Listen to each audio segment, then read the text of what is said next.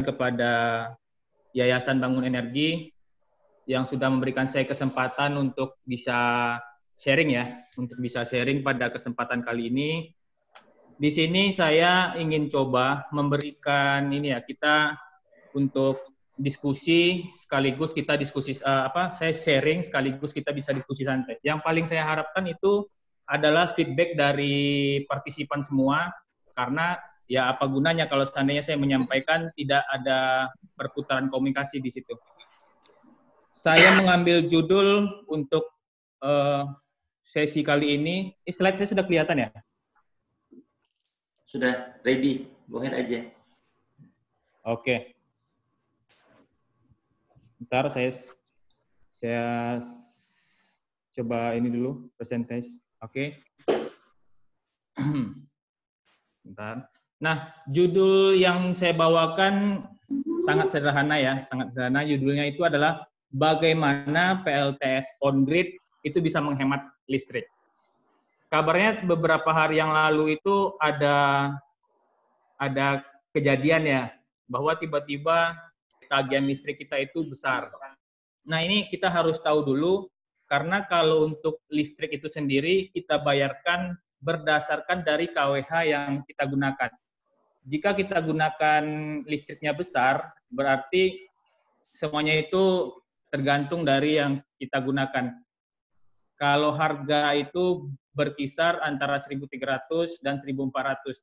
Kalau dia 1.300 VA berarti dia harganya 1.400. Berarti kalau yang di bawah itu harga per KWH-nya 1.300-an.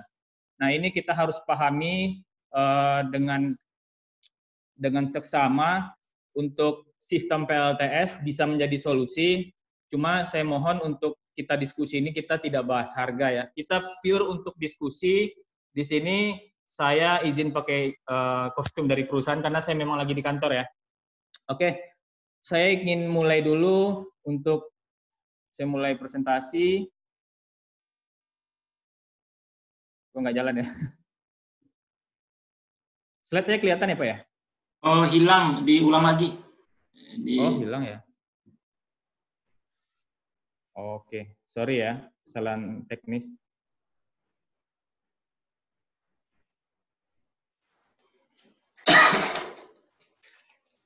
share share screen lagi.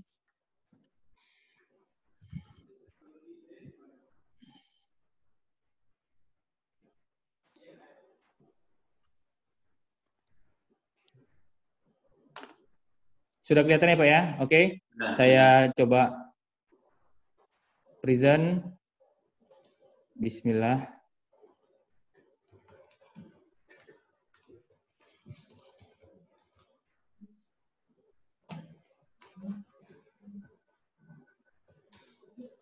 Oke. Okay.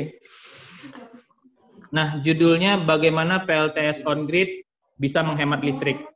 Nah, untuk PLTS on grid kita harus tahu dulu secara maknanya adalah PLTS itu sebenarnya singkatan yaitu pembangkit listrik tenaga surya.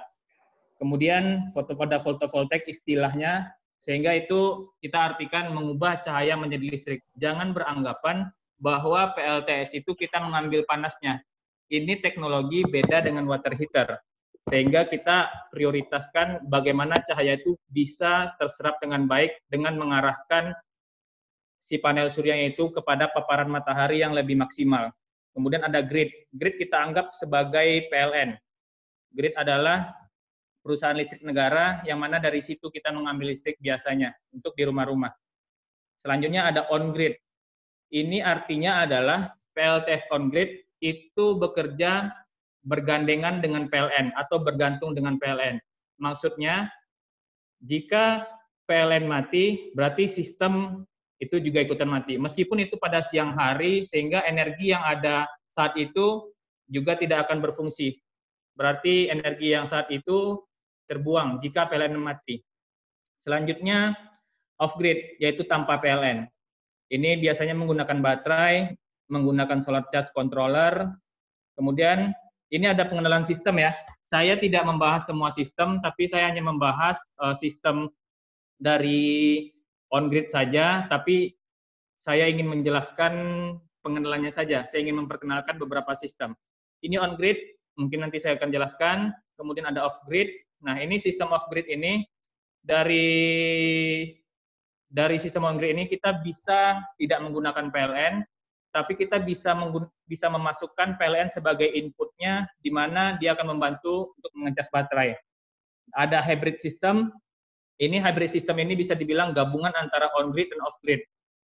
Kelebihannya adalah jika ada kelebihan listrik dari PLN, maka listrik itu bisa masuk ke jaringan PLN dan itu dihargai. Ini juga bisa menghemat untuk tagihan listrik. Nah, tambahannya di sini ada baterai. Nah, baterai ini digunakan jika PLN mati, maka baterai bisa difungsikan untuk menyalakan beberapa perangkat listrik.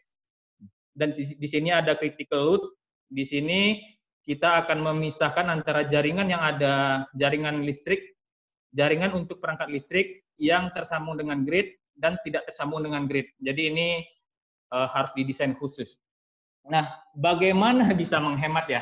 Nah, ini kadang-kadang kita harus berpikir juga, uh, terkadang orang, saya banyak beberapa customer yang bilang, Pak, saya mau desain perangkat ini, uh, PV system, tapi uh, saya menggunakan AC sekian, kulkas, lampu sekian. Kalau kita menggunakan on-grid, kita tidak perlu hitungan itu, karena berapapun yang dihasilkan oleh perangkat listrik tersebut, itu akan langsung digunakan. Nah, eh, kemudian, ya. Kemudian di sini saya ingin jelaskan untuk on-grid system. Di sini ada panel surya, ada PV modul, di mana PV modul itu setelah terpapar oleh matahari menghasilkan listrik. Listriknya dinamakan listrik DC atau arus arah. Berarti kita kenal ada kutub positif dan ada kutub negatif. Nah, setelah itu ada listrik dari solar panel, dia masuk ke inverter. Ini namanya gridded inverter. Setelah masuk ke gridded inverter, kita langsung menyalurkannya ke beban yang ada di rumah. Di sini juga ada grid. Nah, pertanyaannya, di sini ada dua sumber. Ada PV modul atau PV array ya. Kemudian ada utility grid atau PLN. Kalau masuk secara bersamaan apa nggak bentrok ya? Apa nggak berantem ya? Nah, di sini kita harus tahu pada main electrical panel atau MDP atau uh, panel hubung bagi itu namanya uh, bermacam-macam ya. Pada sistem yang ini, ini fungsinya dari inverter on grid ini adalah dari PLN itu kita akan sambungkan ke inverter sebagai tegangan referensi. Nah, tegangan referensi itulah yang akan dibaca oleh inverter nantinya sehingga listrik yang dihasilkan oleh panel surya akan diolah sehingga akan dinaikkan tegangannya. Tegangannya akan dinaikkan sedikit oleh inverter dan bisa masuk lebih duluan daripada grid. Nah, ini uh, cara kerjanya sehingga jangan salah paham kok ini uh, dua sumber tapi yang masuk kok bisa ya PLTS sebagai prioritas nantinya yang akan digunakan. Nah, begitu penjelasan secara sederhananya. Untuk sistem ini, kita bisa pantau juga nantinya dengan Wi-Fi. Kita ada monitoring sistem sehingga nanti kita bisa lihat di handphone, kita bisa lihat di laptop, atau di mana pun yang penting kita bisa terhubung. Nah, selanjutnya di sini ada contoh produksi dan konsumsi energi di rumah. Saya hanya ambil contoh, ini tidak ada angka di sini. Ini adalah eh, produksi energi yang kita yang warna kuning ini adalah produksi energi dari matahari sehingga energi matahari itu tidak kekal ya. Ada naik turunnya dan puncaknya itu biasanya pada jam 12 siang. Semuanya itu tergantung dari data meteonom nantinya. Uh, ini yang warna biru adalah biasanya kalau di rumah seperti inilah untuk profilnya. Pada pagi hari uh, sudah mulai ada penggunaan listrik, kemudian pada siang hari mungkin tidak terlalu banyak aktivitas, kemudian pada malam hari tiba-tiba memuncak. Nah, di sini ketika siang hari kita melihat pada bagian tengah ini cuma sedikit pemakaiannya. Sehingga di, akan di cover juga oleh listrik PLTS on grid nantinya jika ada kelebihan maka langsung masuk ke grid PLN dan itu akan dihargai seharga 65% dari harga TDL. Kalau listrik kita 1.300 PA, berarti harga TDL kita 1.400-an rupiah. Sehingga kalau listrik yang dari PLTS harganya beda. Kita dihargai oleh PLN itu untuk per KWH-nya adalah sekitar 65 persen. Berarti ya hampir 1.000 rupiah ya untuk listrik kita yang di ini yang dihargai jika masuk ke jaringan PLN. Masuk ke jaringan PLN itu maksudnya adalah listrik yang sedang kita pakai kemudian kita menggunakan listrik DPLTS, setelah terpenuhi semua listrik yang ada di rumah, baru nanti baru masuk ke jaringan PLN. Itu yang dimaksud dengan kelebihan listrik. Jadi jangan sangka kita eh, berapapun yang kita hasilkan langsung masuk ke jaringan, tidak. Kemudian kita lihat lagi KWH itu kilowatt hours ya. Kilowatt hour itu adalah energi listrik. Itulah energi listrik yang dihitung dari kalau kita menggunakan satu kilowatt selama satu jam itu energinya adalah satu kWh atau satu kilowatt hours. Nah, ini yang paling penting. Hematnya di mana gitu? Karena orang bakal tidak setuju juga kalau seandainya hematnya nggak jelas gitu. Slide saya masih kelihatan belum ya? Masih, masih. Masih, Pak. Oke.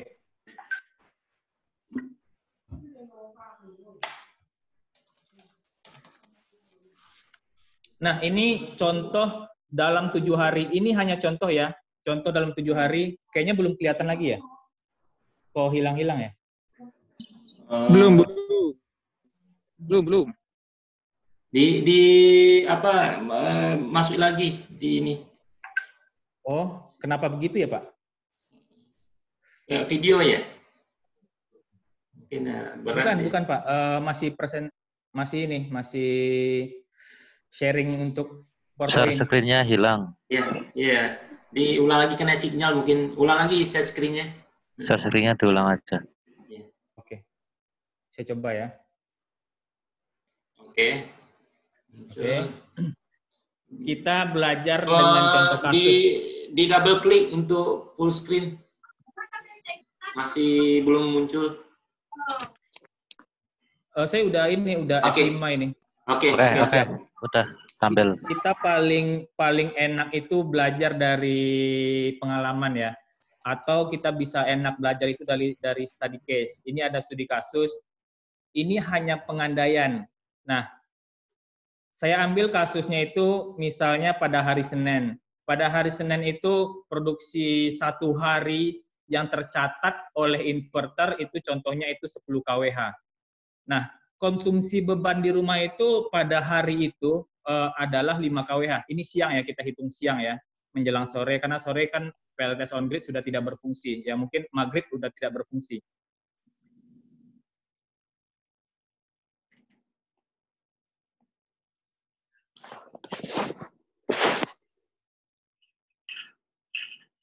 Oke, uh, Abdi, di muncul lagi di, saya- hilang lagi share screen-nya di download.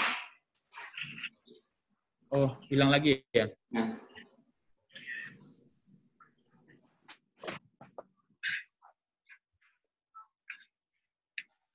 Eh, ini masalahnya apa ya? Karena sinyal kah atau gimana ya, Pak? sinyal mungkin sinyalnya pakai dua ya, pakai laptop, pakai HP. Jaringannya pakai apa? Iya, bentar saya coba Oke, udah saya muncul. coba ini sambungan ke WiFi yang lain dulu ya. Iya.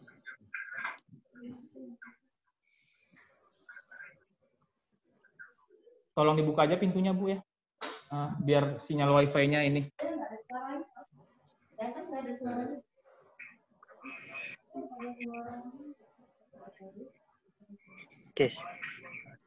Kenapa? Kenapa? Oke, udah bisa. Silakan. Oke, sekarang suara sudah ya.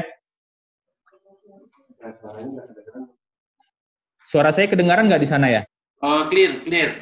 Sudah- sudah- Oke, Jos. baik. Saya share lagi ya. Dah. Sudah kelihatan lagi? Sudah, sudah eh, solar panel sudah muncul. Oke.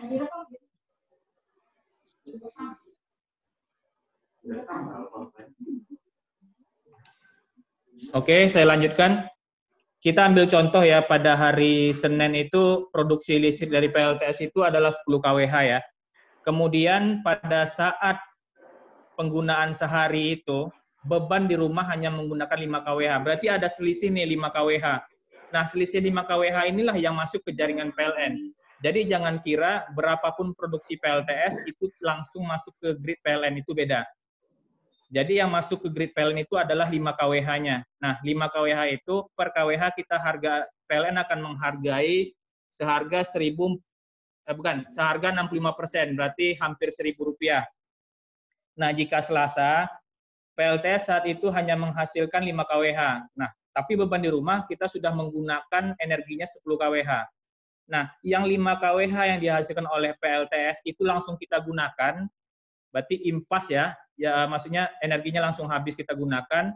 Kemudian sisa yang kekurangan yang 5 kWh itu akan diambil dari PLN. Nah, ini yang dimaksud nantinya berapapun listrik yang kita gunakan tetap sistem akan bekerja. Jika dari PLTS itu ada kekurangan, maka PLN yang akan memenuhi jika nanti pada PLTS itu memiliki energi yang lebih besar, se, se, se, tapi untuk si perangkat listriknya itu tidak sebesar yang dari dihasilkan PLTS, maka kita akan langsung pakai dan kelebihannya akan langsung masuk ke jaringan PLN. Nah, ini beberapa skema kalau seandainya nih Rabu, hari Rabu kita produksi listrik PLTS kita 5 kWh. Beban di rumah kita saat itu juga mem, uh, menggunakan listrik sebanyak 5 kWh. Berarti ini impas. Impasnya berarti tidak ada listrik yang kita listrik PLN yang kita gunakan dan tidak ada listrik PLN yang kita kirim. Listrik kita kirim ke PLN tidak ada dan listrik PLN yang kita gunakan pun tidak ada. Jadi ini impas. Pure kita menggunakan listrik dari PLTS. Begitu juga pada hari Jumat misalnya, ketika kita menghasilkan 10 kWh, tapi konsumsi beban kita hanya 1 kWh, berarti kita bisa mengirim 9 kWh ke listrik yang ada di PLN. Nah, ini yang harus kita pahami, sehingga penghematan itu ada atau tidak. Penghematan itu kalau untuk PLTS on grid.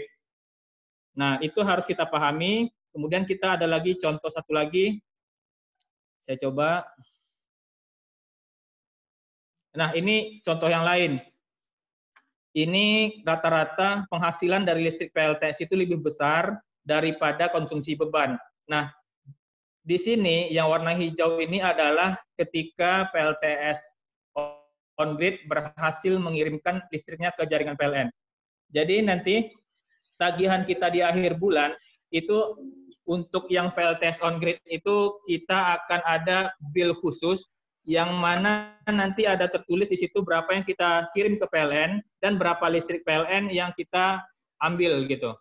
Sehingga untuk pengur untuk PLTS on grid ini sendiri dalam pemasangannya kita akan pasang kemudian sekaligus request untuk KWH Exim. Orang mungkin berpikir lah gimana ya token kok e, bisa memiliki teknologi seperti ini. Nah, untuk seperti ini tidak ada token, kita di sini langsung menggunakan KWH-nya itu KWH Exim dan itu pasca bayar. Di, di Exim itu akan tercatat berapa listrik keluar dan berapa listrik yang masuk. Ini harus diurus langsung ke PLN, tidak bisa yang mengeluarkan atau perusahaan EPC yang mengeluarkan karena ini bukan wewenang dari perusahaan. Ini kita bayar lagi nantinya. Nah, pertanyaannya, saya harus invest untuk PV system ini besar-besaran misalnya atau mak maksudnya punya modal awal punya modal awal yang mana saya tidak tahu bagaimana ini akan menghemat. Nah, kelebihannya juga untuk PV system itu kita bisa prediksi berapa list, kemungkinan listrik yang akan kita hasilkan dalam satu tahun. Nah, mungkin bisa detail juga. Per bulan pun kita mungkin bisa dapat prediksinya. Ini digunakan agar orang atau owner yang ingin menggunakan PV sistem on grid ini bisa mengetahui kira-kira kalau seandainya saya pasang saya balik modalnya berapa tahun ya. Nah, itu yang paling penting. Ini jangka panjang. Kemudian eh, ini sangat penting karena ke depannya itu ada kemungkinan listrik dari PLN itu akan naik, TDL akan naik. Sekarang untuk TDL 1400 ya, 1467,28. Waduh, saya sampai hafal nih. Untuk TDL itu akan kemungkinan naik. Jika TDL itu ke depannya naik, berarti untuk balik modal akan semakin cepat. Ini ada simulasi ya. Nah, ini simulasi misalnya kalau saya pasang 10 kWh. Nah, untuk 10 kWh ini uh, diprediksi uh, ini yang dari sistem kita ya. Dari sistem kita, cuma perhitungan ini tergantung dari perhitungan ketika kita simulasi. Ada beberapa losis, ada beberapa ya ada beberapa losis yang kita perhitungkan. Kalau kita eh, membuat simulasinya itu kita losisnya kita nolkan berarti ya KWH-nya semakin besar. Cuma itu berbahaya kalau seandainya kita janjikan yang muluk-muluk tidak. Ada beberapa faktor kenapa performa rasio itu uh, bisa mengeluarkan persenan. Itu tergantung dari arah matahari. Kalau seandainya rumah tersebut atapnya tidak mengarah pure ke utara, kemungkinan uh, bisa jadi nanti performa rasionya agak berkurang. Tapi selagi masih mendekati 80% itu masih oke okay untuk dipasang. Ini ada tabelnya. Di sini tabelnya tuh maaf saya balik dulu ya. Di sini produs energi adalah 14.160 eh, kWh per tahun. Nah, di sini berarti kalau kita kalikan rupiah berapa ya? 14.160 kWh dikali 1.467 itu berapa juta rupiah? Itulah yang akan kemungkinan kita dapatkan uh, penghematannya dalam satu tahun kalau seandainya energi yang kita pakai langsung. Tapi kalau ada energi yang kita kirim ke grid PLN, harganya lebih murah. Nah, ini yang harus kita ketahui untuk PLTS on grid ini. Sehingga ke depannya kalau seandainya rekan-rekan di sini ingin pasang PLTS on grid, jangan langsung uh, tanyakan ini ya harganya, tapi desain uh, tanya dulu, diskusi dulu, konsultasi. Karena untuk PV system ini bukan sembarangan, salah konsultasi, salah diskusi, nanti tidak sesuai dengan kebutuhan dan keinginan. Beda itu ya. Orang yang masang PLTS hanya untuk hobi tidak penting penghematannya berapa. Tapi kalau untuk kebutuhan kemungkinan akan memikirkan urgensi dan akan memikirkan bagaimana penghematannya nanti setiap tahun. Di sini ada angka. Di sini ada E, E-grid ya. E-grid itu di sini diprediksi bahwa pada bulan Januari tersebut itu kemungkinan energi yang bisa kita hemat dalam satu bulan adalah 865 kWh. Tinggal kita kalikan aja dengan rupiah. Nah, di situ kita akan tahu nantinya berapa energi yang akan kita hemat dalam satu tahun. Ini yang paling penting kita harus ketahui selain sistem detailnya. Nah, kita tahu ini dulu kemungkinan kemungkinan penghematannya dulu. Jangan jauh-jauh, jangan jauh-jauh dulu. Kita sederhana kita tahu dulu kemungkinan penghematan, baru kita pikirkan sistem. Kita coba desain sistem itu bagaimana agar seekonomis sehingga orang yang, yang pasang tidak terlalu terberatkan. Nah ini sebenarnya energi itu dihasilkan nantinya kalau dari hitungan matematis adalah 1.600, maksudnya 16.006 segini. Untuk KWH per meter persegi itu energi yang akan dihasilkan ini oh sorry sorry untuk energi itu sendiri maaf ya 17.636 kWh pada hitungan matematisnya. Kita juga ada angka losis. Losis ini adalah terbuang di jalan atau terbuang sia-sia. Itu faktor alam, faktor sistem, memang faktor realitanya seperti itu. Kemudian dari 17.000 ini terbuang 1,5, terbuang 12,6, 2,5 sampai pada akhirnya tersisa 14.000. Nah, ini energi yang kalau saya di perusahaan saya mungkin berani menjanjikan energi ini. Energi ini kemungkinan adalah energi yang angkanya cukup uh, dikurangi ya, uh, bukan dikurangi sih. Memang secara matematis memang begitu gitu. Lebih lebih berkurang daripada angka sebelumnya. Nah, ini kemungkinan dapat dijanjikan. Insya Allah dapat dijanjikan. Kemudian selanjutnya ini tips ya, ini rahasia kita aja ya. uh, jadi untuk secara sederhana energi itu apa untuk PV system itu kita bisa coba pikir-pikirlah sebelum kita desain gitu. Kita desainnya tergantung apa dulu, apakah hobi ataupun memang kebutuhan. Di sini ada tiga hal yang harus diketahui. Uh, jika kondisi di tempat ada PLN dan PLN-nya jarang mati, saya akan langsung sarankan kita pasang on grid. Atau masih pengen yang lebih aman, saya menyarankannya itu pakai on grid plus baterai. Berarti ini bisa pakai off grid, eh maksudnya bisa pakai hybrid ya. Nah, jika PLN-nya itu sering mati atau genset di kampung sering mati misalnya ya, saya menyarankan itu kita pakai inverter yang ini off grid lah, PV eh, system yang off grid. Bagaimana kalau saya tidak ajar dengan PLN ya? Kita harus bikin stand alone. di mana sistem itu sistem yang merdeka. Tidak ada intervensi dari mana pun, tidak ada pengurusan izin-izin segala izin tidak ada kalau stand alone. Karena untuk stand alone ini kita hanya perlu kita hanya perlu untuk menyampaikan ke bagian ESDM ya kalau saya nggak salah. Mungkin kita bisa apa cek lagi untuk peraturan. Kalau untuk on-grid system itu peraturannya sudah diatur pada Permen SDM nomor 49 tahun 2018 itu dikeluarkan pada bulan November. Nah, itu sudah di eh, disosialisasikan saya saat itu ikut berarti harga kita 65% dari harga TDL. Kemudian kalau yang saya simpulkan sebenarnya menurut saya sistem yang sempurna itu mungkin tidak ada ya. Karena tergantung kebutuhan kesanggupan dan masalah yang ingin diselesaikan. Jadi rekan-rekan mohon nanti pertanyaannya jangan harga ya, karena nanti bisa mengotori sisi diskusi kita. Kalau harga nanti eh, kita by japri aja. Kita sekarang belajar ini sebenarnya cocok atau tidak untuk diterapkan.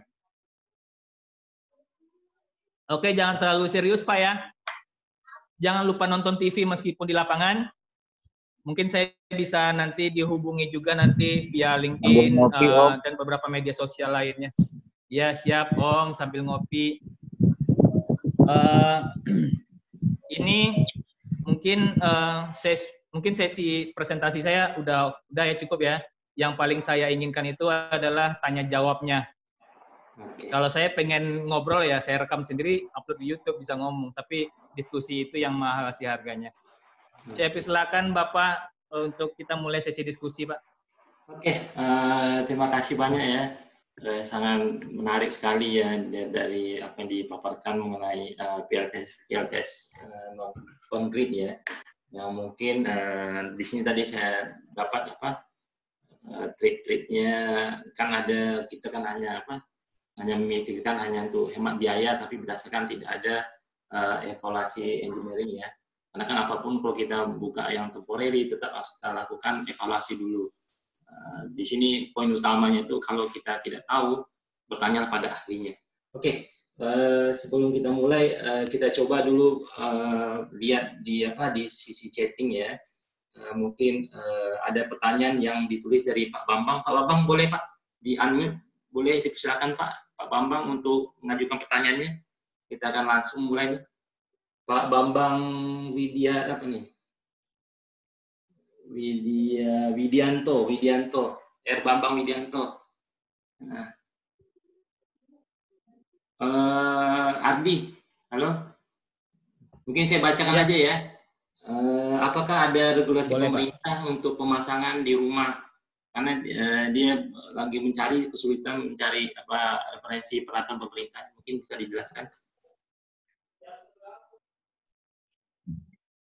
Ini kalau untuk di rumah saya ingin pastikan dulu kalau sistemnya on grid kita memang ada beberapa persyaratan Pak yang harus uh, si owner persiapkan. Ketika kita pasang kita juga harus mengurus SLO nantinya atau uh, ya sertifikasi like operasi itu biasanya ada lembaga yang mengeluarkan nanti itu akan ada data-data sub-subnya itu yang harus kita penuhi seperti single line diagram, bagaimana sistemnya, ya mungkin detailnya bisa mereknya, bisa inverternya jenis seperti apa gitu. Karena ini penting ya untuk PLN karena PLN ingin tahu juga listrik yang masuk dengan uh, ke jaringan mereka nantinya sifatnya bagaimana. Jangan sampai frekuensinya mengganggu daripada uh, yang dia miliki. Itu yang harus kita ketahui bersama-sama. Kalau untuk pengurusan meter eksim itu biasanya kalau di peraturan SDM ya, itu mereka punya waktu 14 hari kerja biasanya. Cuma kalau untuk meter eksim ini, setiap daerah itu beda-beda Pak masalahnya. Saya bertanya kepada customer saya itu, bahkan di daerah apa ya Jawa sendiri juga masih susah untuk meteran eksim ini mungkin kritik saya juga ya untuk kepada PLN kalau seandainya ada yang ingin pasang PLTS on grid, mari kita hargai. Kemudian kalau untuk uh, orang yang ingin pasang ini, karena mereka ingin kontribusi juga kepada energi yang sangat bersih ini.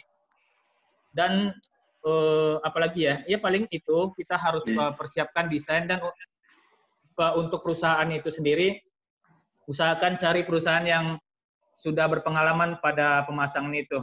Yang paling penting juga garansi produknya sih. Kalau seandainya saya habis pasang, besok rusak, saya mau garansi ke mana, rugi dong. Nggak balik modal. Untung belum, buntung yang didapatkan. Oke. Okay. Uh, eh, mungkin ya, uh, kalau nanti uh, peraturan sudah keluar, nanti mungkin akan lebih banyak, apa namanya, ini nanti ngacunya ke IPP ya, Independent Power Producer, yang saat ini kan masih dikelola, masih big, big company. Mungkin suatu saat nanti ada lokal-lokal company yang bisa Nah, ini ini sangat potensial sekali ya kalau PLTS ini memudahkan um, untuk mensupport apa uh, power supply ke negara. Oke, yang untuk pertanyaan selanjutnya mungkin kita silakan ke Pak Feryadi Buli. Silakan. Bisa di unmute, Pak. Halo, Pak. Selamat pagi, Pak. Oke, silakan, Pak. Ardi. Halo. Ya, Pak. Ya, Pak. Uh, Maaf suaranya kurang jelas, Pak. Oke, halo, Pak. Ya, Oke. pagi, Pak. Ya. Pagi, ya Pak. Ya Pak. Pak, uh, ini kebetulan juga, jadi kami itu sebenarnya mau memasang untuk PLTS Pak, tapi masih bingung sebenarnya apakah mau pakai yang off grid, yang off grid atau mau hybrid. Kan kalau yang off grid kan, kalau off grid kan itu pakai baterai ya Pak, buat storage kan Pak? Pakai baterai. Ya, betul. Kalau yang hybrid seperti apa nantinya, Pak? Dan untuk yang baiknya yang mana ya, Pak? Uh, kalau untuk yang hybrid, saya mau tanya dulu, Pak. Kalau Bapak di di tempat Bapak yang ingin pasang, ada ya. perangkat yang harus dilindungi nggak, Pak? Maksudnya dilindungi tidak boleh mati sekejap pun. Biasanya server atau yang lain-lain begitu. Oh iya, ada, ada, Pak. Ada. Saya sarankan hybrid, Pak, kalau seperti itu. Karena kalau hybrid, hybrid ya, itu dia bisa bisa punya sisi urgensi ketika PLN mati maka dia tetap berfungsi Pak. Kalau on grid kekurangannya itu pada saat PLN mati dia ikut mati Pak. Karena dia bergandengan dan ikut bergantung dengan PLN. Oke, ya Pak. Pak, sama tanya lagi Pak. Masih ada lagi Pak? Boleh, boleh. Silakan, silakan. Ya. Uh, kalau yang di slide Halo? tadi, Pak, yang di slide tadi ya. yang gambar skenario itu, Pak. Kalau di gambar skenario mana, tadi itu kan Halo, Pak. Uh, Ardi bisa ya, dimunculkan okay. yang slide yang skenario tadi Ardi yang apa on itu uh, tentang ada bagi ada tiga apa jalur ya? Saya kiri uh, saya print screen lagi ya. Ya ya. Ini Pak. Oh, maksudnya sesi, saya share screen lagi ya? Ya ya Pak Sesi hmm. dimatikan. Oh, kurang halo halo. Pak sesi kasih di apa matikan Pak ya. Ini. Ya. Oh, pegangin pin jadi nggak putus. Minggu bagus nih kak planning and schedule dari sisi kontrak yang komersial. Tuh. Berikut online training. Kan saya punya di mute. Gua, gua share dulu. 10 hari Minggu. Eh jam 3 sih. Pegangin jadi nggak putus sama satu lagi HSE dari sisi kontrak okay. komersial. Ah, silakan itu Ardi. Saya udah mute. Bisa. Ini bisa ngomong Pak.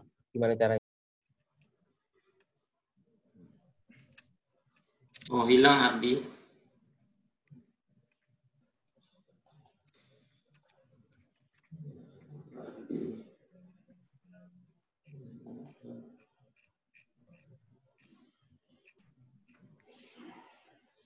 Ardi. Oke, kebetulan mungkin eh, Pak Adi lagi hilang sinyalnya ya. Eh, mohon bersabar Pak.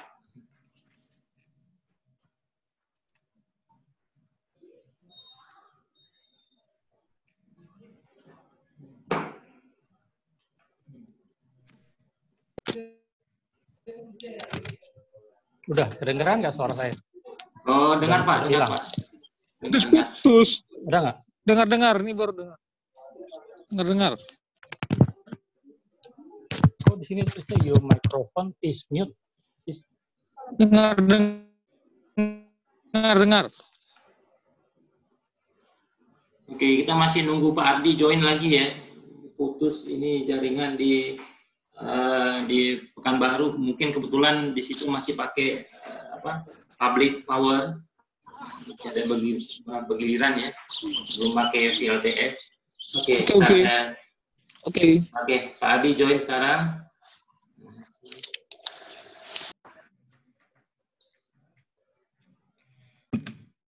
Apa Pak Adi?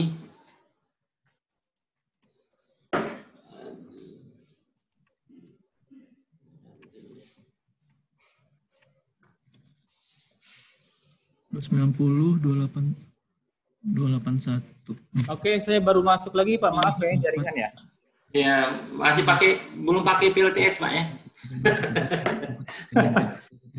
Oke, silakan Pak satu Eh, tadi pertanyaannya udah kejawab belum ya? Atau Eh, tolong dimunculkan yang ada yang apa pembagian dari PLTS itu pakai on grid, hybrid. Bisa di sudah coba connect kan tapi kok nggak masuk ya? Bentar, saya lagi coba Pak.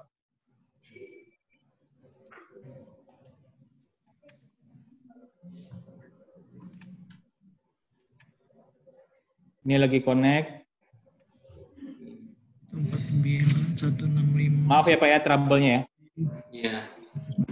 tiga satu sembilan empat dua tujuh puluh dua delapan satu dua sembilan puluh oke Oke, saya sudah tersambung ini Pak untuk eh, Putus. Putus. Putus. saya coba share apa ya share screen lagi ya. Boleh, boleh. Silakan, silakan. Saya harus perlihatkan yang on grid berarti ya dari permintaan tadi ya. Ya, Eh, benar ya Pak Buli, Pak Priyadi ya. Oke, iya Pak, iya Pak. Kalau boleh Pak. Nah ini Pak, yang untuk sistem on grid saya ingin perlihatkan seperti ini. Jadi pertanyaannya itu eh, gimana Oke, Pak tadi Pak? Boleh diulang Pak? Eh, yang ini kan sistem on grid ya Pak. Nanti Iya. ketika eh, seperti yang Bapak bilang tadi, itu eh, lebih prefer pakai yang hybrid kan Pak. Jadi hybrid itu nanti bakal pakai baterai gitu kan Pak. Pasti Pak. Oke baterainya, oh oke yang ini ya Pak. Eh, kalau boleh saya jelaskan sedikit, jadi Boleh Pak, boleh. untuk PV sistem yang hybrid ini eh, kita mungkin ada beberapa sumber tambahan lagi ya. Maksudnya ada sumber-sumber tambahan lagi yaitu dari baterai Pak. Iya. Kalau yang sistem kami itu eh, meskipun saat itu PLN-nya mati atau baterainya lagi habis pun dan tersisa hanya PV saja, itu akan langsung masuk ke critical load, Pak. Jadi critical load ini punya eh, jaringan yang berbeda dari jaringan PLN, Pak. Tapi kalau nanti PLN ada, PLN akan tetap bisa nyuplai ke critical load inilah beban-beban yang harus kita jaga bersama-sama. Jadi nanti dari grid akan menjaga beban ini, dari baterai akan menjaga beban ini, dan dari eh, dari PV array atau PV modul juga akan menjaga beban ini, Pak. Sehingga ini akan tetap selalu hidup, Pak. Tergantung baterainya lagi, Pak ya. Kalau hit kalau mati listriknya eh, seminggu dan mendungnya seminggu, ya saya nggak janji juga sih, Pak. Kita realistis saja.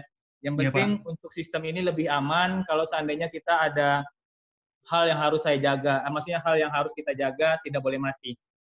Oke, Pak, mau tanya Pak. Jadi kalau dari PV modul ini nanti masuk ke baterai dulu semua ya Pak, kemudian baru didistribusikan ke grid atau ke critical load ya Pak. eh, nanti pada yang sistem hybrid, ini yang saya ketahui ya kalau sistem kami, kalau sistem kami itu nanti dari PV akan eh, akan langsung ke critical load. Nanti setelah ini terpenuhi, maka dia akan sekalian ngecas baterai, Pak. Ini dengan Oke. posisi PLN mati ya. Karena sistem hybrid itu tergantung dari ini Pak, dari inverternya sendiri. Karena sistemnya bisa saja tidak sama gitu. Pada intinya untuk hybrid system itu gabungan antara on grid dan off grid. Nah, kalau ada kelebihan listrik, kita bisa jual listrik ke PLN, Pak. Jadi masih ada ini kita bisa mengurangi tagihan listrik bulanan kita. Oke, jadi sebenarnya listrik dari PV modul itu masuk dulu ke critical load ya, Pak? Nanti setelah Iya. terpenuhi semua baru ke baterai ya, Pak? Iya, kalau yang untuk sistem kami. Oh, oke, Ah, Pak. hampir ini, ini kan hampir sama cara kerjanya sama apa eh, mobil hibrid ya hibrid ya. Kalau ketika kita kan hibrid kan ada dua saat ini ya. Eh, di mobil ada pakai dua pakai premium atau apa pertalite lah. Eh, sama hybrid. Ketika udah mencapai posisi hibridnya otomatis hidup ya. Sama, hampir sama cara kerjanya Pak. Pak Adi Ini maksudnya ke mobil listrik ya, Pak ya? Ya ada ya mobil listrik yang apa hybrid ya sama Oh. premium juga biasanya yang Saya kurang saya kurang terlalu dalamin itu, Pak. Cuma mungkin pada konsepnya hampir sama, Pak. Karena yang namanya hybrid kan kita berasal dari sumber yang lebih dari satu. Oh, Oke. Nah, ini digunakan tergantung kebutuhan lagi. Nah, pada yang PV system diprioritaskan pada cri- critical load ini, Pak. Karena ini yang tidak boleh mati. Oke, Oh. lanjut. Oke, Pak. jadi dengan kata lain, Pak, pada saat malam hari kemungkinan baru baterai itu akan dicas ya, Pak? Eh, Eh, bis, iya, betul, siang hari, Pak. sorry, siang hari ya, Pak? siang hari betul. Nah, Siang kalau hari ya, dari Pak? malam hari malam hari sendiri pun nanti dari PLN bisa bantu cas juga, Pak. Oh, gitu ya, Pak? Heeh. Ya. Nah, ini sistem lagi, yang Pak. cukup cukup bagus. Oke, Pak. Sama satu lagi, Pak. Saya mau tanya, Pak. Borong. Oke, silakan Pak. Terakhir Pak ya. Oke. Soalnya kebetulan di tempat kami itu memang mau pasang dan sudah beberapa vendor-vendor juga kami panggil juga, Pak. gitu, Pak. Ya. Pak, saya mau tanya juga, Pak. Nah, jadi kan nanti untuk pemasangannya ini eh, rencananya itu saya lupa itu nanti susunan arraynya itu di situ ada eh, di situ ada berapa gitu, Pak. Nah, yang paling bagus menurut Bapak itu pakai center inverter atau string inverter, Pak? Nah, itu nanti masuknya lebih ke kita diskusi sistem, Pak. Oh, gitu ya. Karena harus ada data yang harus saya miliki, eh, baik itu dari sisi lokasi, saya harus nampak dapat Sherlock-nya, dan harus saya ini juga desain lebih detail lagi, Pak. Saya harus pakai baterai berapa, kemudian PV-nya yang bagaimana, itu mungkin sesi lain, Pak. Atau bisa japri, Pak. Oh, Oke. eh, tapi Oke, Pak, ya. Sementara efisiensi- mungkin nanti eh, Pak detailnya Boleh, Pak, mungkin boleh, bisa Japri ya. Kemudian ada rekan-rekan lain yang bertanya. Oke, Oke, Pak. eh, mungkin eh, silakan bertanya yang user ya. Halo, selamat pagi. Saya mau bertanya jika mau pasang PLTS. Terima kasih, Pak. Ya, terima kasih Pak. Jika ini dari Pak user bisa langsung un- unmute Pak, bisa bersuara Pak dari Pak user. Siapa Pak user ini?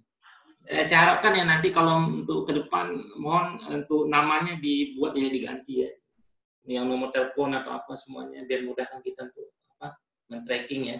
Eh, saya baca aja, selamat pagi, saya mau bertanya jika mau pasang PLTS on grid dengan PLTS yang masih memakai baterai, apakah tetap sama perhitungannya? Ardi? Eh, kalau PLTS itu kalau sudah menggunakan baterai, Pak, kalau untuk biaya ya, biaya otomatis kalau yang pakai baterai itu mungkin lebih mahal pasti, Pak.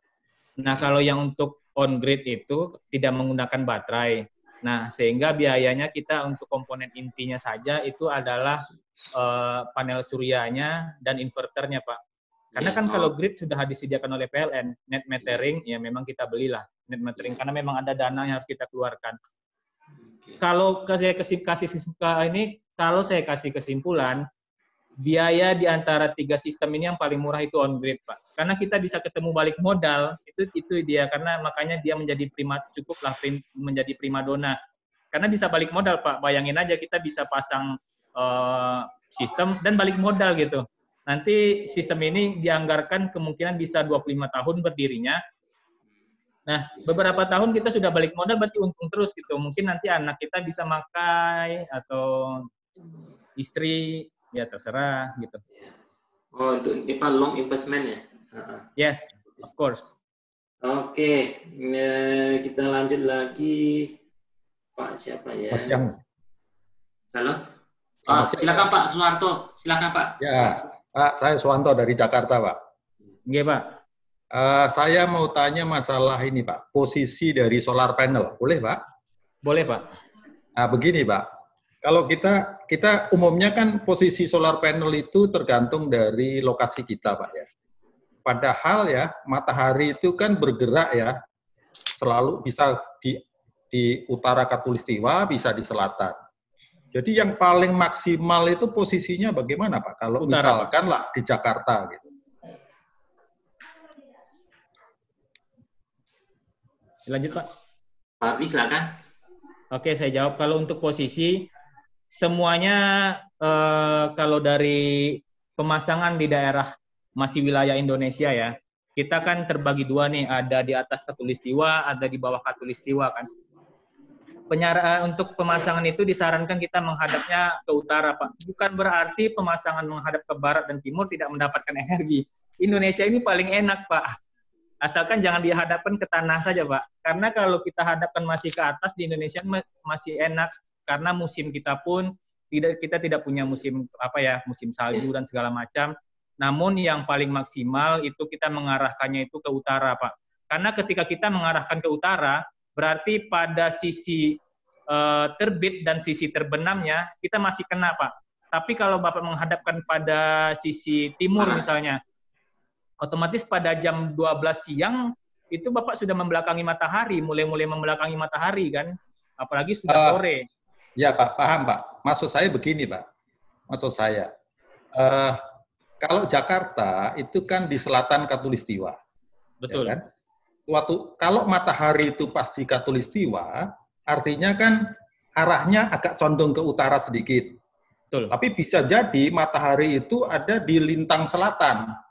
Berarti kalau kita Ya. condong ke utara sedikit, artinya kan tidak menghadap matahari langsung, Pak. Harusnya kan agak condong ke selatan sedikit gitu. Nah, ini apakah sudah ada studi tentang ini? Ya. Rata-rata yang paling bagus itu posisinya itu berapa derajat ke utara atau berapa derajat ke selatan atau tegak lurus? Nah, secara studi, Pak ya, untuk posisi tertentu, misalkan posisi Jakarta, begitu loh Pak maksud saya. Oke, ini Pak dari gambar slide yang saya eh, lihat perlihatkan ini pemasangan 3 megawatt peak itu di Bontang ya Pak ya. Bontang itu berarti eh ya anggaplah katulistiwa Pak, mungkin agak agak ke atas dikit lah. Eh agak ke bawah dikit dari katulistiwa berarti di, masih selatannya Pak. Oke. Kalau kita pasang tegak lurus pun masih dapat, masih oke-oke aja Pak. Tapi eh, kita ada perhitungan untuk air Pak. Jangan sampai nanti ada penggenangan air sehingga pada sisi sisi ujung-ujungnya itu kotor Hmm. karena mungkin debu atau apa berkerak. Nah itu tidak bagus Pak. Tetap harus Oke. punya kemiringan. Kita tegas semua tergantung pilihan Pak. Kita bisa pasang ke utara, kita bisa pasang ke selatan. Cuma saya belum dapat menyimpulkan yang paling baik itu yang mana. Saya harus studi lebih dalam lagi Pak. Tapi untuk saat ini saya masih prefernya ke arah utara sih Pak. Oke, makasih Pak. Meskipun tidak jauh bedanya Pak ya. Ya, M- Mungkin ada tambahan, mungkin ada beberapa solar grid juga ya yang di beberapa negara lain dia pakai auto detect pak ya, Eh, ngikutin cahaya matahari. oh yang pakai dari- tracking Pak ya. Ya tracking ya Solar pak. tracking. Ada bergerak Ya. sendiri remote pak. Nah, Ya, kalau kita katanya- katanya solar bisa- tracking boros. Katanya bisa nambah 30% Pak pakai tracking Pak. Nah, itu saya belum ada studi, Pak. Cuma kita harus mencari tracking yang betul-betul efisien, maksudnya eh, yang lebih hemat energi, Pak ya. Karena ketika dia bergerak eh, mungkin dengan motor apa saya nggak tahu itu Ya begitu. ya. menggunakan energi listrik, jangan sampai nanti eh, energi yang Oh. kita serap hanya untuk menggerakkan Ya. solar tracker. Ya, Baik Pak. ya, Oke. Oke. Terima kasih Pak. Terima kasih. Ya, ya sama-sama Pak Sumanto. Oke, eh, kita lanjut lagi ke Pak Bambang Widiat Moko ya. Silakan Pak Bambang, ada tiga pertanyaan. Halo Pak Bambang. Ada Adi bisa lihat di chat ya, Adi. Oh, saya coba lihat di chat ya. Ya ada, oke saya bacakan ya. Pertanyaan ada tiga nih dari Pak Bambang nih. Bagaimana menggroundingkan sistem solar panel sedangkan kita nggak tahu sistem grounding di rumah, malah mungkin ma- malah nggak ada. Yang kedua, misalnya saya install 300 kW solar panel, suatu saat beban di rumah 600 kW. Tiba-tiba PLN mati, listrik, berarti sistem solar kurang output. Apakah ini membahayakan solar panel? Yang ketiga, apakah sistem solar panel bisa menghandle inrush current dari pompa air rumahan? Mohon di ini Pak. Ini ada di chat ya, Ada di chat dari Pak Bang Bambang. Pak Bambang.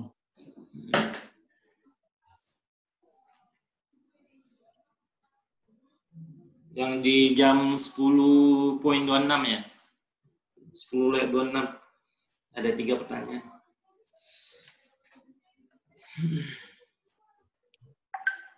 Bentar, saya lagi cari cara buat ini. Oke, Saya nggak kelihatan Pak untuk pertanyaannya. nggak kelihatan ya. Eh, boleh dimatikan itunya apa namanya? Eh, share ya? screen-nya. Boleh Pak. Ya, boleh. Saya buka ininya Microsoft Office. Mana dia? Microsoft Word ya.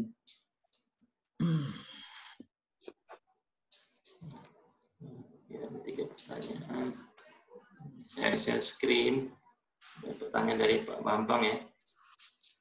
Oke, bisa lihat ya? Oke Pak. Nah, ini ada pertanyaan pertama ya. Oh ini teknis sekali ya. Ya.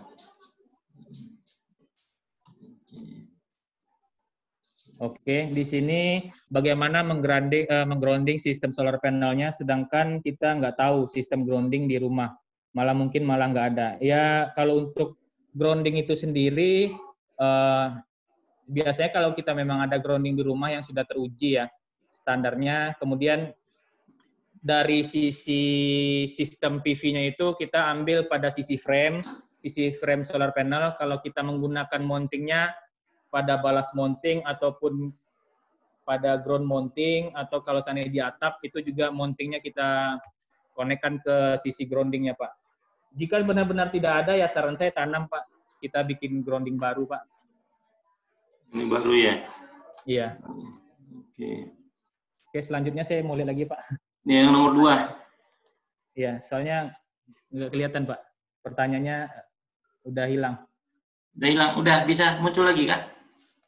Eh, maksudnya yang kelihatan itu ini Pak screen desktopnya punya Bapak. Bukan Desktopnya. Oke. Ya, misalkan saya install 300 kW solar, wow. Suatu saat beban di rumah sedang 600 kW dan tiba-tiba PLN mati listrik. Berarti ini kita harus bedakan Pak, kalau untuk pemasangan solar panel itu dari peraturan maksimal itu sesuai daya terpasang. Kalau kita di rumah itu daya kita mungkin 5.500, berarti maksimal yang kita bisa pasang itu 5.500 juga Pak. Nah, cuma inverter kan jarang yang ada 5.500. Ada mungkin ada ya, tapi kemungkinan kita akan pasang dengan sistem 5.000.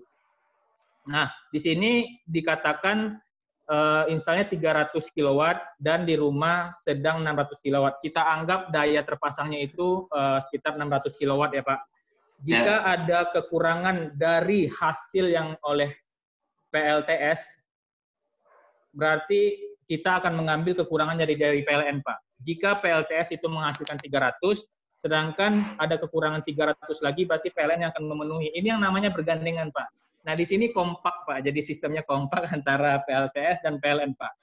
Jadi eh, akur lah, Pak. Insya Allah, Pak. Oke. Kemudian Ah. apakah sistem solar panel bisa menghandle inrush current? Eh, setahu saya, Pak, untuk yang solar pump ya, Pak ya, kita saya sarankan Pak kita ada inverter yang ini khusus untuk pompa, Pak. Ada beberapa brand yang memang khusus untuk pompa dan biasanya tidak menggunakan baterai, Pak. Jadi kita harus mengetahui dulu untuk yang solar pump itu berapa head-nya ya.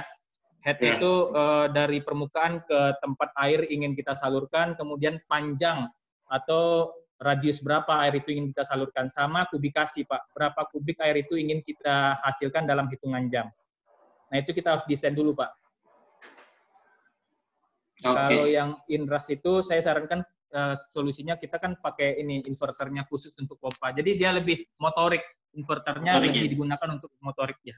Ya, karena pompa ini kan lebih banyak makan ini ya, apa pun yang yang menggunakan motor tetap menggunakan apa membutuhkan power yang tinggi ya.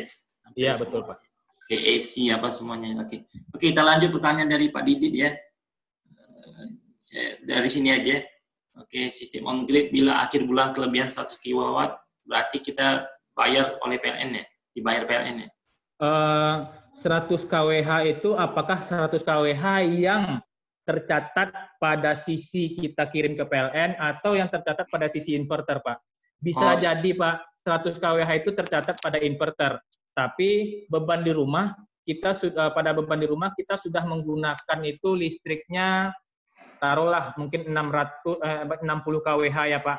Berarti 60 kWh itu kita gunakan langsung itu sebagai impasnya dan sisa 40 kWh itulah yang akan dibayarkan oleh PLN, Pak. Makanya ada beda antara berapa listrik yang kita gunakan dan berapa listrik yang kita salurkan. Itu nantinya akan tercatat oleh Exim.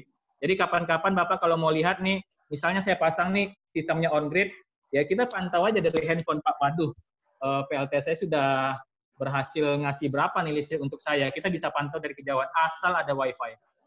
Nah, Oke. Udah udah pakai ini ya integrated system ya, intelligent system. Oke. Oke, em, Pak Triandoko, boleh Pak kalau mau di langsung bertanya Pak Triandoko. Di, Oke, Pak. Ya silakan Pak. Eh, saya tuh mau tanya Pak, eh, seandainya kan kalau eh, itu kan ada perhitungan kan, misalnya kita ada kebutuhan watt itu kan 1.300 watt ya Pak ya. Ya. Nah, untuk menentukan eh, apa PV modul yang kita pasang atau eh, berapa watt kita pasang itu itu perhitungan gimana ya Pak? Kalau Terus, Kak. oh, ini sana. Ya lanjut. Nah, terus eh, itu kan eh, apa namanya? Kalau kita dengan sistem off grid kan ya, Pak ya. Eh, itu kan misalnya kita kebutuhan itu misalnya 1300 watt itu posisi PLN lagi mati ya, Pak ya. Nah, saat PLN sedang mati itu eh, yang pastinya kan kapasitas baterai yang kita pakai itu kan menentukan berapa lama eh, bisa mensuplai listrik ya, Pak ya. Nah, itu cara perhitungannya gimana, Pak? Kalau Terima untuk kasih, Pak. Jadi kalau untuk eh, yang off grid, kalau kalau kami sih biasanya ada ini ya eh, biar gampang kita kasih form. Tapi kalau ingin hitung sendiri secara mudah, berarti kita harus tahu dulu untuk daya. Dayanya itu kan kita harus tahu berapa wattnya. Nah, contoh kalau daya yang ingin kita nyalakan itu 100 watt total semuanya ya. Nah, kalau kita sudah tahu 100 watt, kalau kita nyalakan 10 jam, itu kan berarti sudah 1 kWh kan. Nah, itu kita nanti konversi ke baterai. Baterainya itu kalau 12 volt 100 Ah, berarti itu kWh-nya kan 1 kWh. Nah, itu kita harus tahu lagi baterai yang kita gunakan itu tidak mungkin kita langsung habiskan. Kita harus punya standar DOD-nya. Berarti kalau dalam satu baterai 100 Ah 12 volt itu 1 kWh, kemudian saya sarankan gunakan 50 persennya saja. Berarti hanya 500 WH. Berarti gunakan dua baterai yang di paralel. Tapi ini hanya sederhana aja ya. Karena kalau detail saya nggak bisa di sini, saya harus desain dulu, kemudian kita bisa diskusikan. Pada intinya konsep energi sih yang harus kita ketahui kalau untuk off grid ini. Nah, ketika kita sudah menemukan berapa angka untuk satu hari, saran saya gunakan kali dua atau kali tiga karena kita tidak bisa prediksi cahaya itu matahari apakah tiap hari bakal ada atau tidak. Kalau seandainya tidak ada bagaimana? Nah itu kita harus tentukan kalau seandainya besok mendung berarti saya harus kali lipat uh, energi baterai yang harus saya sediakan gitu Pak. Oh berarti dia uh, penggunaan baterai itu berarti kita harus uh, dua kali lipat dari perhitungan. Misalnya kita kan dapatnya misalnya untuk tiga baterai Pak ya, hitungan Ya. normalnya kan berarti yang harus kita pasang itu berarti 6 baterai yang untuk supply eh, apa namanya untuk cadangan sebagai baterai banknya tadi Oh itu nanti eh, tergantung dari SCC-nya juga Pak. Apakah kita harus kompatibel semua Pak? Selain energi energi bank, kemudian kita harus match antara panel, solar panel, kita harus match juga antara solar charge controller, bebannya juga harus kita perhitungkan Pak. Nanti Bapak pasang 100 watt, tapi ternyata bebannya freezer Pak. Eh, saya nggak bisa nanti ngasih sembarangan SCC Pak, harus karena beban untuk freezer atau AC kan dia punya starting ini Pak, starting point untuk dia starter ya Pak ya. Eh, angkanya mungkin bisa kita naikkan dua atau tiga kali lipat itu tergantung nanti dari data sheet untuk produk Bapak juga gitu. Oke oke oke. Oke. Ini teknis Pak, bisa kita japri. Ya, nanti Anda bisa konsul ya ke Pak Ardi. Oke. Eh, saya kasih pertanyaan kepada Pak, silakan Pak Oki Siregar di unmute Pak. Terima kasih Pak Ardi. Kedengaran suara saya Pak? Ya, dengar, dengar. dengar, dengar. Terima kasih Pak. Ya ini saya mau tanya pengalaman Pak eh, Pak Ardi juga sih. Ini kalau misalnya ada kondisi tiba-tiba over voltage ya 20% ya. Di mana mungkin microinverternya mungkin ratingnya maksimal plus minus 10% gitu. Biasanya itu langsung blow up inverternya atau apa Pak? Monggo Pak. Tergantung inverternya sih Pak. Kalau inverternya itu punya proteksi yang bagus atau punya sistem yang bagus, bisa saja ketika ada trigger, entah itu over over voltage atau high voltage, itu ada kemungkinan nanti si inverter sudah punya cara sendiri dia untuk melindungi diri Pak. Mungkin dia akan restart atau mungkin akan eh, bisa off secara otomatis, itu tergantung dari inverternya Pak. Maka untuk kita selain inverter mungkin cerdas, mungkin inverternya smart inverter, kita harus proteksi duluan, Pak.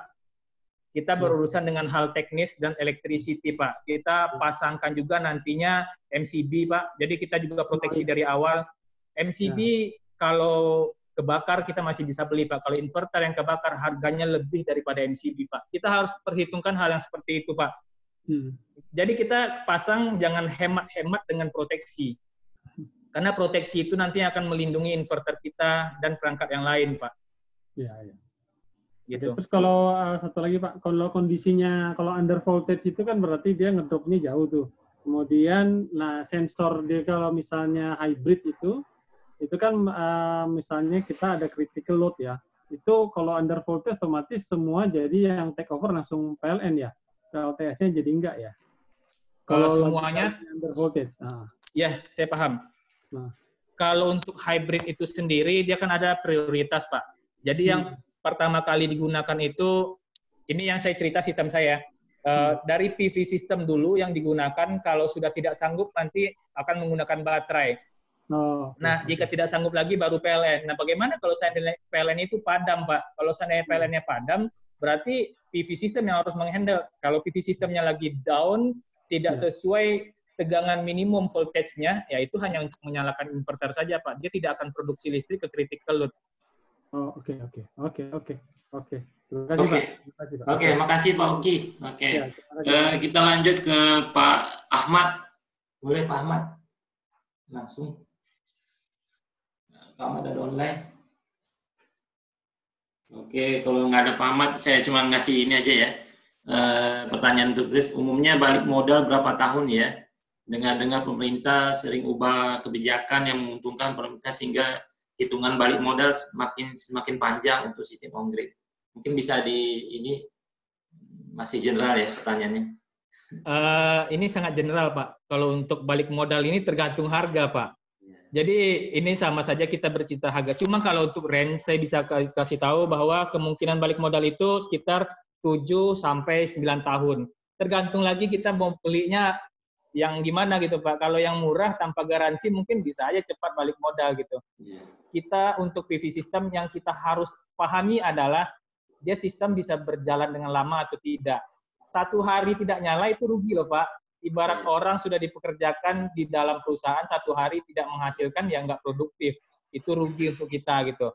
Nah, sistem PV juga gitu. Kalau seandainya dia sering ya trouble lah, dikit-dikit trouble, dikit-dikit trouble, trouble kok dikit-dikit. Nah, itu bisa bikin kita ini Pak ah, kayak misalnya jadinya pasang gitu. Sehingga faktor garansi agar nanti ketika ada trouble perusahaan cepat handle gitu Pak. Itu yang paling penting sih Pak kalau kalau menurut saya. Sehingga saya nggak berani cerita merek, Pak. Karena yang paling aman itu sistem bisa berjalan lama gitu, Pak. Dan garansinya jelas. Oke. Oke, ma ini agak ini ya. Oke, mungkin uh, Pak Ali Akbar. Silakan Pak Ali Akbar. Untuk live. Pak Ali Akbar. Pak Ali Akbar. Uh, Oke, oke, saya baca aja ya. Apakah bisa sistem field test on grid bisa diparalelkan dengan genset? Eh, yang on grid itu bergandengan dengan PLN itu cuma PLN sih Pak. Kalau untuk yang hybrid, saya memang pernah dengar Pak ada yang bisa dikoneksikan dan itu memang ada sih. Waktu pameran saya lihat kita bisa koneksikan dengan genset. Eh, kalau untuk hybrid kita juga bisa Pak. Kita bisa koneksikan dengan genset atau dengan grid PLN. Kita hanya pilih salah satu Pak. Oh, jadi harus ada tambahan Baterai- sistem ya. Baterainya pun, baterainya pun kita nanti eh, kita bisa gunakan lithium atau VRLA. Ingat, jangan gunakan aki mobil ya. Ini kayaknya jadi tren ini ya. Bukan tren sih. Ada beberapa hal yang sudah dilakukan. Aki mobil itu kan dia ingin bekerja booster Pak. Jadi ketika kita starter dia akan booster Pak. Jadi hanya pada range 80% sampai 100% itu kerjaannya Pak. Yang menurut saya ketahui. Sehingga ketika dia dah langsung turun dia Pak. Sehingga dia ketika berjalan ngisi lagi. Nah, kalau untuk baterai untuk PLT sendiri kita menggunakan VRLA. Itu dia free maintenance karena dia udah gel ya VRLA. Eh, sehingga yang disarankan VRLA Pak atau lithium. Tapi harga lithium kan eh, di atas Mahal ya? dari VRLA. Iya. Hmm. Tapi Iya, yang ini ada duit nggak mahal Pak. nanti biar apa berhubungan dengan apa eh, investasi sih berhubungan dengan investasi. Oke, kita pertanyaan dari Pak Lukman Hakim. Boleh Pak Lukman Hakim? Kalau mau- boleh live, silakan mau tanya langsung Pak Lukman Hakim. Ya, terima kasih Pak Firman, Pak Ardi. Eh, mau tanyakan, jadi spa- sa- saat ini terpasang di rumah on grid, eh, KVA di PLN-nya 3.500. Di spesifikasi di inverternya dibilang maksimum input power itu bisa 3.500 watt. Nah, kalau saya pasang katakanlah sedikit di atas PV-nya 3.520 itu boleh nggak? Karena pengalinya dari PV-nya itu nggak nggak genap gitu, jadi ada lebih sedikit 20 watt. Gitu. Eh, sebenarnya kalau untuk sistem sih Pak, kita, memang sebaiknya kita oversize antara DC power sama AC power Pak. Eh, maksudnya AC ini AC inverter ya Pak ya. Amannya mungkin coba 10% nggak apa-apa Pak. Tapi tergantung lagi Pak dari penyedia inverternya menyarankan atau tidak Pak. Kalau kita masih menyarankan untuk 10% untuk dinaikkan Pak. Misalnya saya pasang 1 kW Pak, ya udah PV-nya saya pasang 1100 karena kita nggak bisa prediksi Pak pada saat eh, sore apakah maksimal atau tidak gitu. Kita hanya ingin meskipun sore kita tetap banyak dapat Pak. Ya gitulah Pak ya kalau untuk orang pasang eh, meskipun sore hari itu agak mendung mungkin ya. Tapi Iya. kalau UV-nya itu bagus karena kita pasang lebih banyak ya kita lebih banyak dapat Pak. Iya, iya betul betul. Pernah terpasang di saya cek di loggernya inverter itu eh, melebihi dari total jumlah eh, powernya PV, Pak. Tapi dia proteksi Pak. Eh, tapi dia ada proteksi nggak Pak? Maksudnya ini berbahaya atau gimana? Ada warning gitu nggak Pak? Nggak ada. Padahal saya pasang eh, fuse 10 ampere, saya pasang MCB DC 10 ampere, itu nggak ngetrip. Ya, kalau untuk DC power sih kalau untuk ya nambah sedikit, menurut saya nggak masalah sih Pak. Masalah ya. Tapi balik lagi ke inverternya sendiri, mungkin bisa langsung ditanyakan kepada penjualnya. Nanti kalau saya kasih statement, semua inverter saya naikkan harus 100 apa 10%, boleh. Nanti saya dicari Pak sama inverter Iya, yang iya, lain, iya. Pak. Kamu ngomong sembarangan. Nah, gitu. Jadi Baik. kalau untuk sistem itu balik lagi ke inverternya, kalau kami sih masih oke Pak kalau untuk 10%. Oke. Boleh satu tambah pertanyaan lagi, Pak?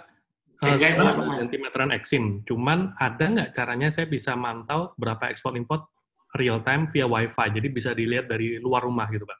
Tambah alat apa ya? Ekspor impor sih saya belum ini ya kalau yang karena kalau ekspor impor itu kan kita harus tahu bisa ambil data dari ya Betul. Pak. Betul. Saya saya belum tahu Pak kalau Pernah ya? untuk itu. Jujur saya, saya saya belum tahu kecuali kalau kita mau tahu berapa eks berapa listrik KWH KWH-nya ya atau tegangannya yang saat itu di Oh, iya, inverter ya karena kita sudah ada wifi kayak oh, apa wifi kit pak. Betul, betul. Oh, mungkin bi- bisa ditambahkan aja kamera di posisi metering aja Pak. Masalahnya KPH meternya nggak ditempel di rumah, jadi digabung digabung beberapa rumah gitu Pak di kayak Iya. Itu solusi solusi simpel ya Pak. betul betul. Oke. Baik, Pak. Terima kasih Pak Firman, Pak Arti. Ya, sama Pak. Oke, kita lanjut ke Pak. Oke, eh, saya info ya. Kita waktu sampai jam 11.30 karena kan kita persiapan Jumat hari ini ya. Oke, kita masih ada sisa 30 menit.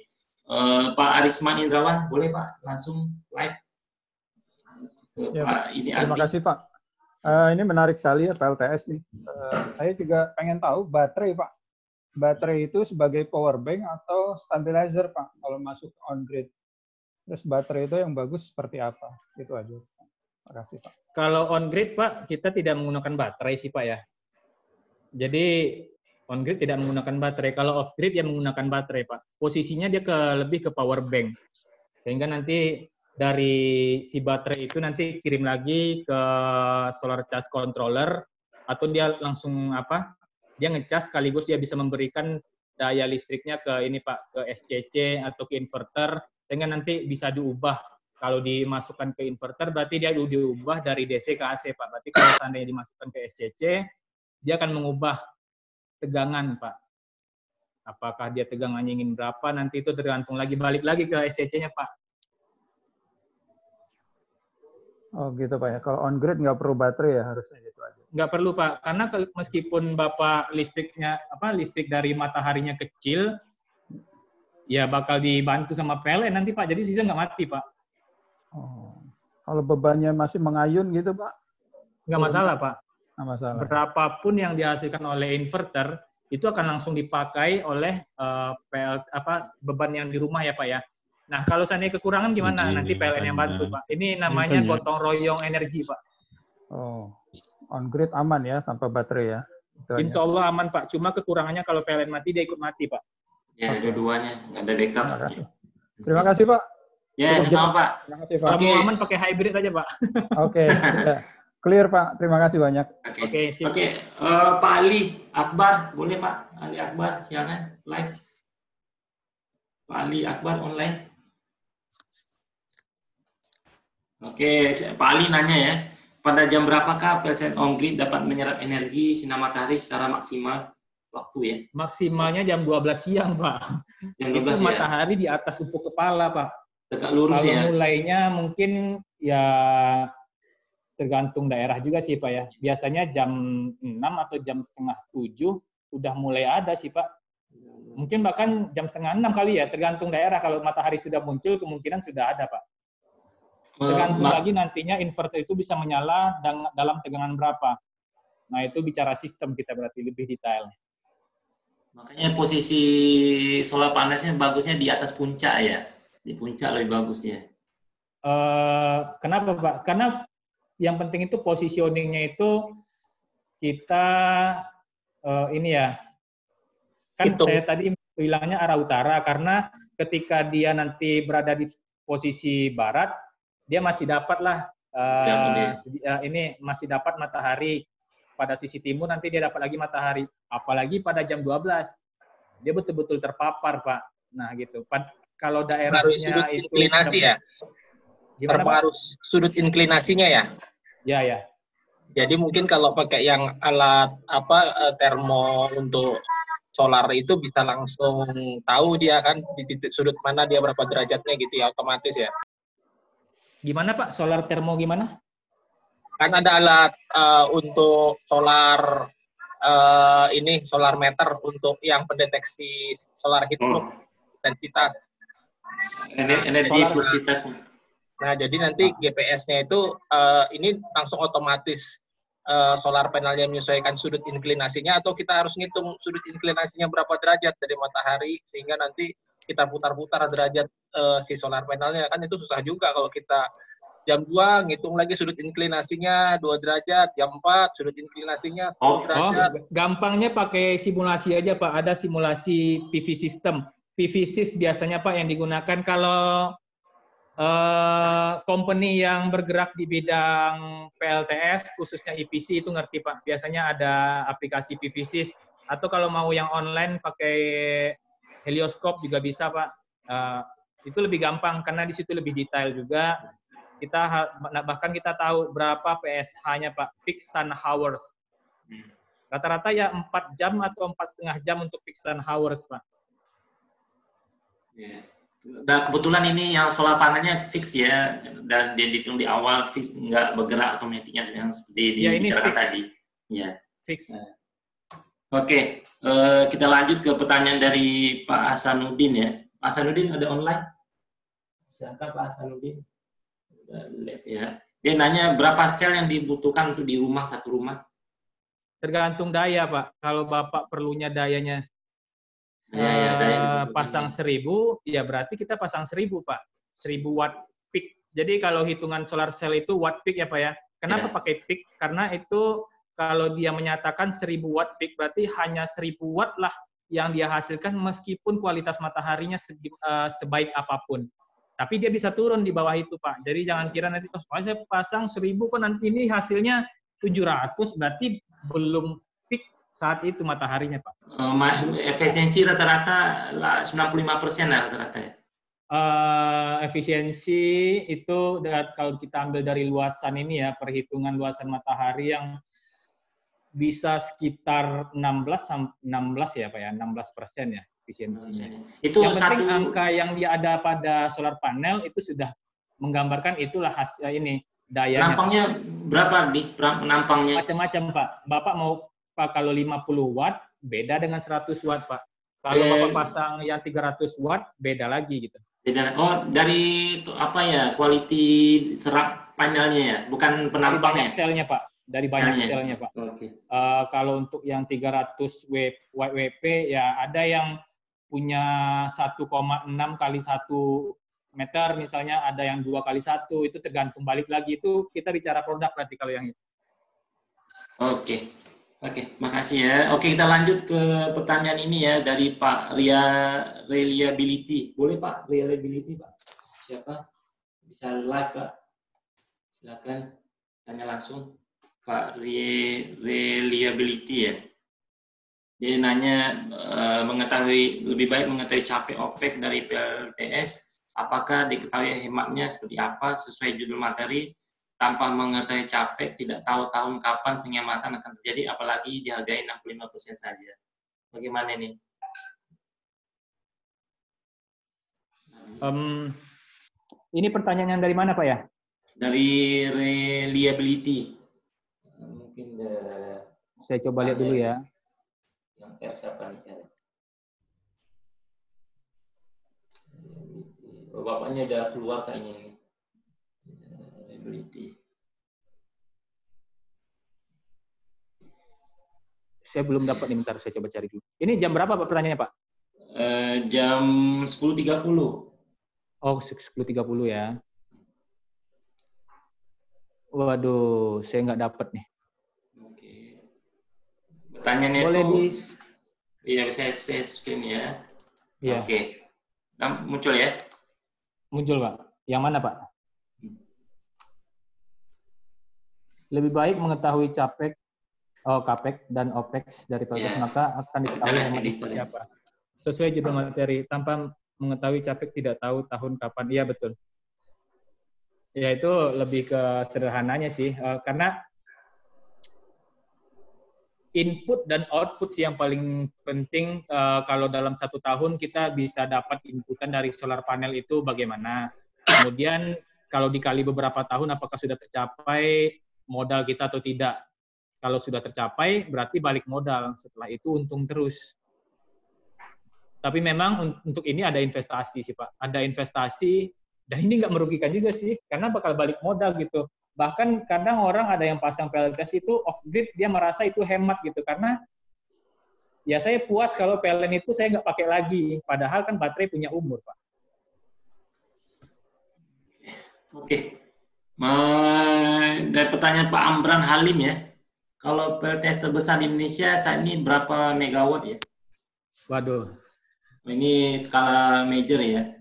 Kalau saya Ntar, tahun 2018 saya 3 megawatt. Kemudian saat itu juga tidak lama di Lombok ada 5 megawatt, berarti udah naik.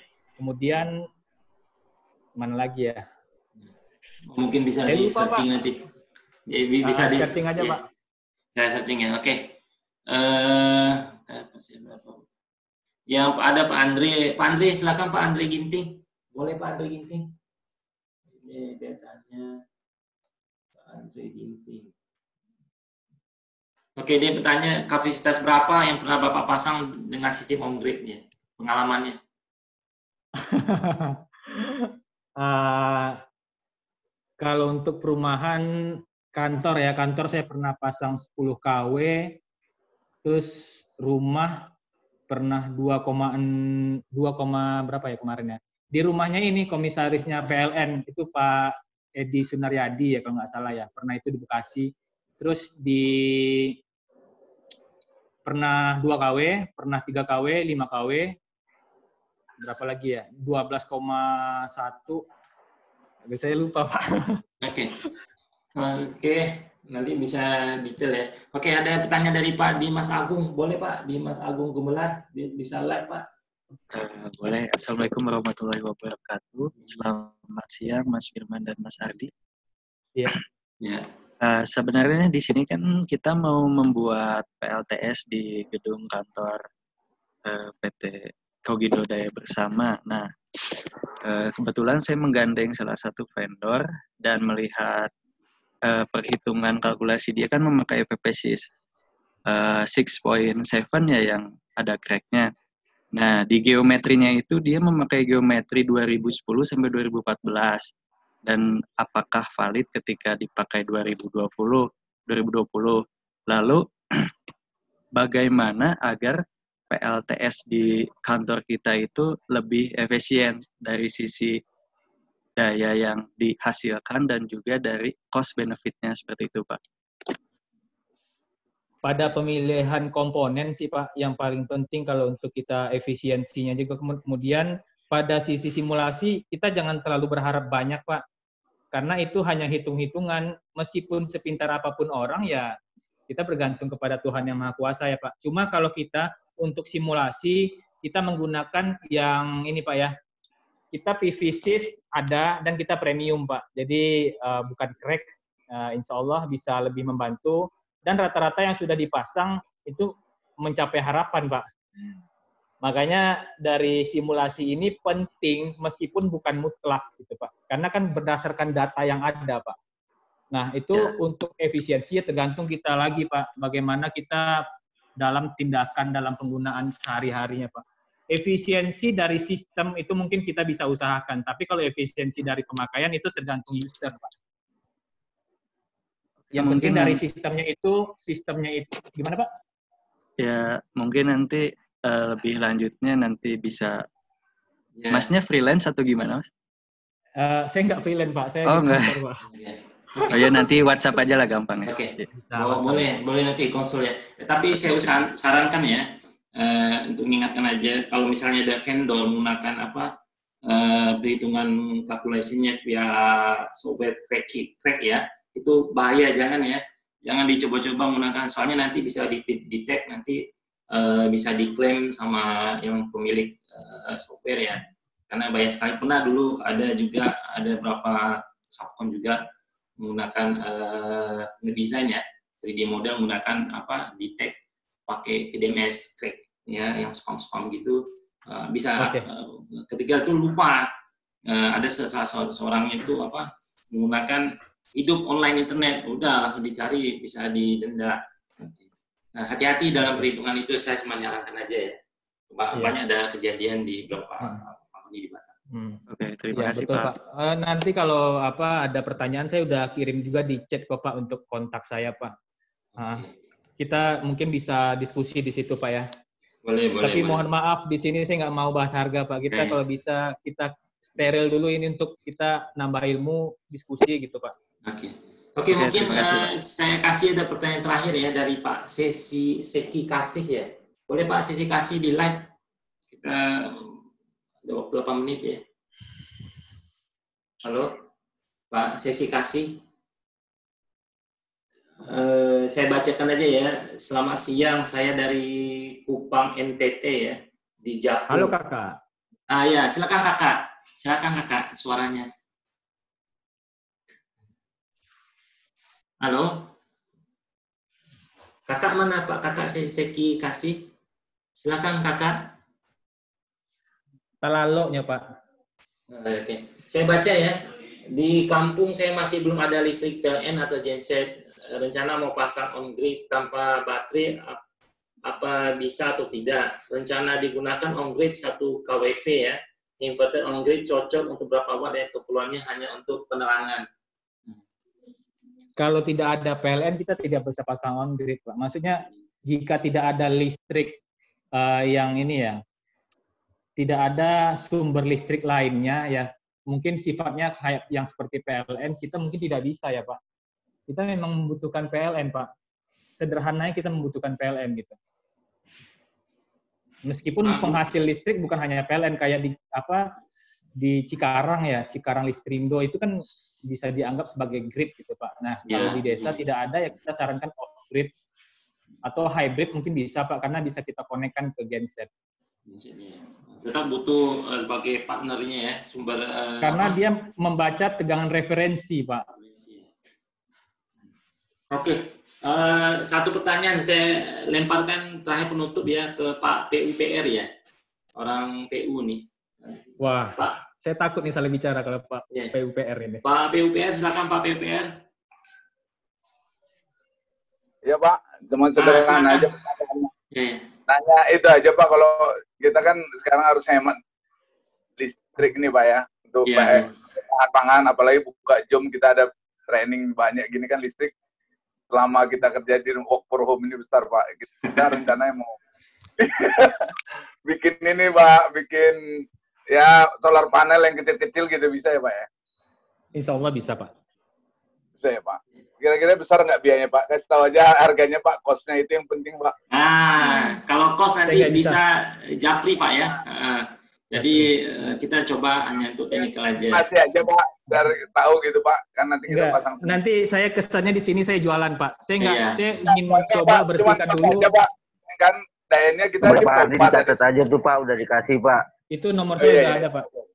Oke oke oke Pak. Terima kasih Pak. Terima kasih Oke. ya. Oke. Mohon maaf ya, eh, yang nanya harga saya ingin steril terima kasih banyak Pak ya. Oke, Iya, sama-sama, iya. Pak. Ya, ya. Oke, eh, rekan-rekan mas, masih ada sisa lima menit lagi. Eh, ada yang mau bertanya langsung silakan Pak ya. Kalau boleh, eh, Pak silakan yang mau masih ada sisa waktu lima menit. Boleh live. Tadi saya mau tanya Pak. Boleh boleh Pak Bintang. Boleh silakan. Ya Pak Ardi, Pak Firman. Eh, kalau untuk ininya eh, maintenance-nya gimana Pak Ardi? Itu kan permukaannya itu kan ada kemungkinan untuk ini ya, untuk ada tumpukan debu atau akumulasi kotoran gitu. Itu seberapa lama periodiknya perlu kita ini Mas Ardi untuk apa namanya maintenance-nya gitu? Sebenarnya tergantung lokasi, Pak. Kalau memang lokasi tidak eh, ini ya, kalau lokasinya parah debunya ya, ya mungkin kita pantau aja, Pak. Tapi kalau standar normal-normal saja, saya menyarankan per tiga bulan, Pak. Dibersihkan ini ya dari ini dari kekotoran-kekotoran dosa panelnya, Pak. Cara ngebersihinnya kira-kira seperti apa Pak Kayak Ardi ngepel ya? lantai, Pak. Mungkin bisa kita sikat, eh, mungkin kita kita bisa gunakan ini ya kain atau yang penting tidak merusak kacanya gitu, Pak. Kita Berarti siram, harus ini juga ya, harus lumayan hati-hati juga ya? Iya tergantung posisi. Kalau posisinya di atas atap ya yang rooftop, ya mungkin kita harus tergantung kondisi Pak. Kalau kita pasangnya di dak, di dak kan ada untuk eh, pemasangan beda-beda Pak. Kalau kita pasang di ground, kalau kita pasang di dak gitu, tergantung tingkat kesulitannya beda-beda. Kalau di atas atap yang miring kita harus hati-hati Pak. Berarti rekomendasinya kalau secara umum di mana dipasang Mas Ardi? tergantung kita punya lahan Pak. Kalau kita punya lahannya itu di atap, kita pasang di atap. Tapi kalau ada kita mau pasang di dak, kita pasang di dak. Di mana pun bisa sih sebenarnya Pak.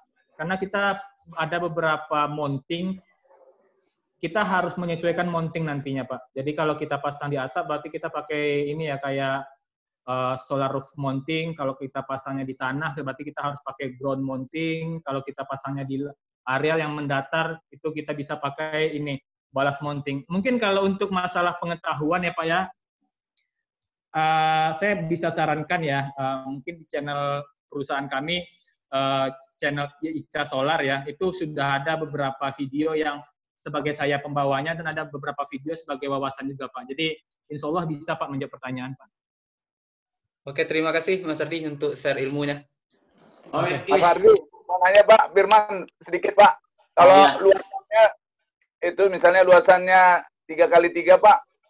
Nah solar itu kira-kira berapa itu Pak menghasilkan listriknya? Eh, tiga kali tiga.